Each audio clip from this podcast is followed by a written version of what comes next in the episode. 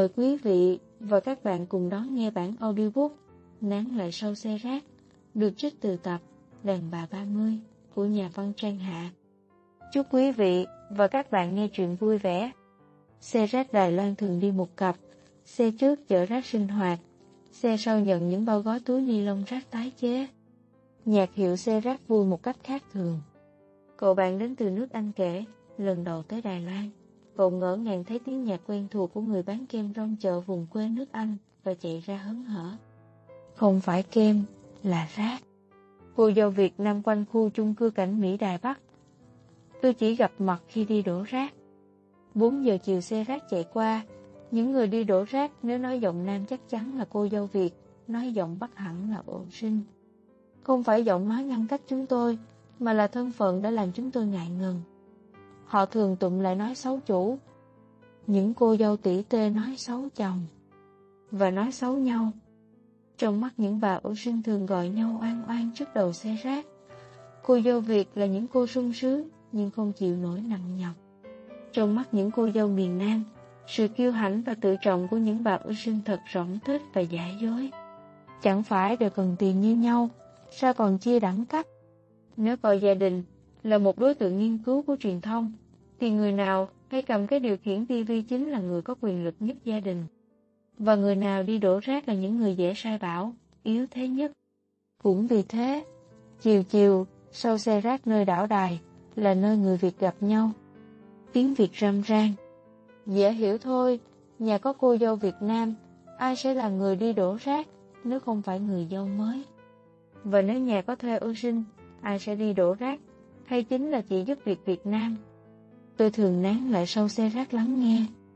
Có chị ô sinh ngồi bệt xuống thềm cửa hàng tạp hóa khóc.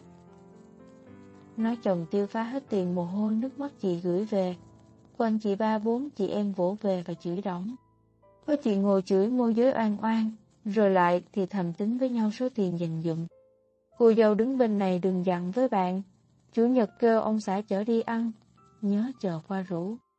Có một lần, sau xe rác bỗng dưng xuất hiện một người đàn ông Việt Nam. Một người đàn ông đi đổ rác. Hỏi ra biết anh quê Long An.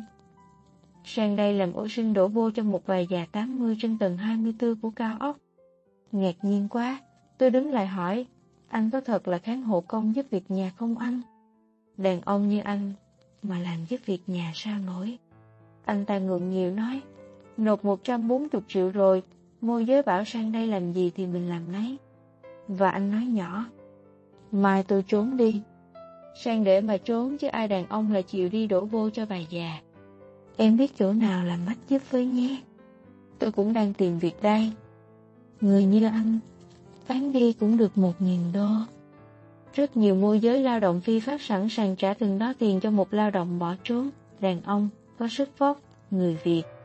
Nhưng tôi không cần tiền ấy. vả lại, biết là Mai bỏ trốn, tức là đã có cô dâu Việt Nam nào đó dăng sẵn lưới đón lỏng anh rồi. Rất nhiều cô dâu Việt đã giúp đồng hương theo cách đó, giúp họ bỏ trốn, một chuyến xe, một chỗ ngủ qua đêm đầu tiên, để hôm sau dắt tay họ tới môi giới lao động phi pháp, nhận thù lao đủ để mua một chiếc điện thoại xịn.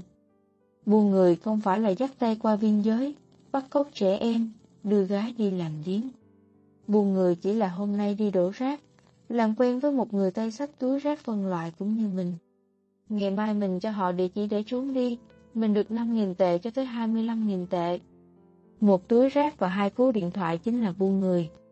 Có cô sách túi rác ra đi không hẹn ngày trở lại. Chủ lục lợi chỗ ngủ của người giúp việc thấy còn nguyên hộ chiếu và một tờ tiền vài chục nghìn đồng của Việt Nam. Chủ giữ khư khư và nói, chắc cô ta còn phải quay về, bởi hộ chiếu còn đây, còn tờ tiền hẳn là một gia tài. Bà chủ biết đâu rằng với những người bỏ trốn, từ giây phút sách túi rác ra khỏi cửa ấy, hộ chiếu hay thẻ cư trú không còn giá trị với họ. Mà tờ tiền mấy chục nghìn đồng kia đâu phải một gia tài như bà tưởng. Sau xe rác có lần tôi bắt gặp người chồng Đài Loan đi đổ rác cùng cô vợ Việt. Người ta đổ rác có đôi.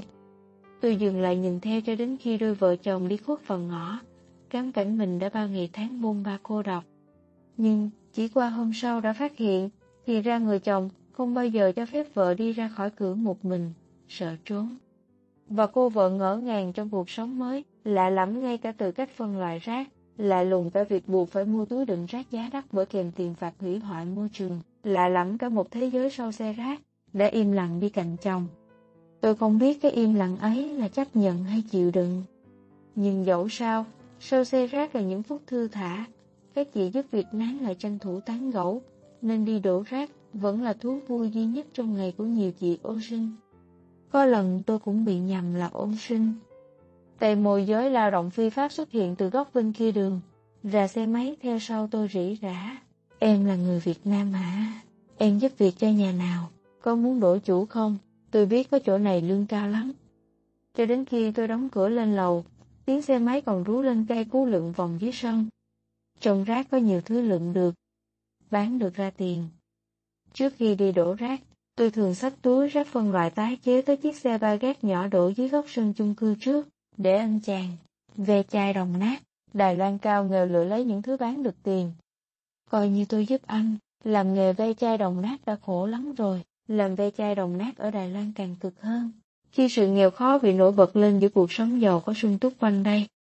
Ngày nắng cũng như hôm mưa, cái xe ba gác đứng chờ ở góc sân chung cư cùng người chủ cho tới khi chuyến xe rác cuối cùng chạy qua. Một hôm đẹp trời, mùa hè, xe rác chưa đến. Anh ve chai hỏi tôi, nếu sang Việt Nam lấy vợ, liệu cô vợ Việt Nam có chịu khổ với tôi không nhỉ? Tôi hình dung như anh đang hình dung, một người con gái chịu đứng bên xe ve chai suốt các buổi chiều, chờ xe rác tới, cho đến chuyến cuối cùng. Và hóng chuyện của những cô, những chị Việt Nam kể sau xe rác. Cuộc sống ấy nó sẽ như thế nào? Hay một ngày nào đó, sau tiếng nhạc vui quá mức của xe rác, người dâu không chịu khổ sẽ bỏ đi như hàng nghìn, hàng chục nghìn cô dâu Việt Nam bé nhỏ đã tìm đến người chồng Đài Loan như tìm đến cuộc sống mới, và rời bỏ cuộc sống mới để đi tìm một cuộc sống mới hơn nữa. Dù những cuộc sống vui buồn, những mặt người cũ mới, xe rác chiều chiều vẫn chạy qua, mỗi tiếng một chuyến, đều đều. Cho đến lúc đêm xuống, chuyến cuối trôi qua dốc phố dưới ánh đèn đường vàng buồn ngái ngủ, một đôi người sách túi vội vã đuổi theo xe,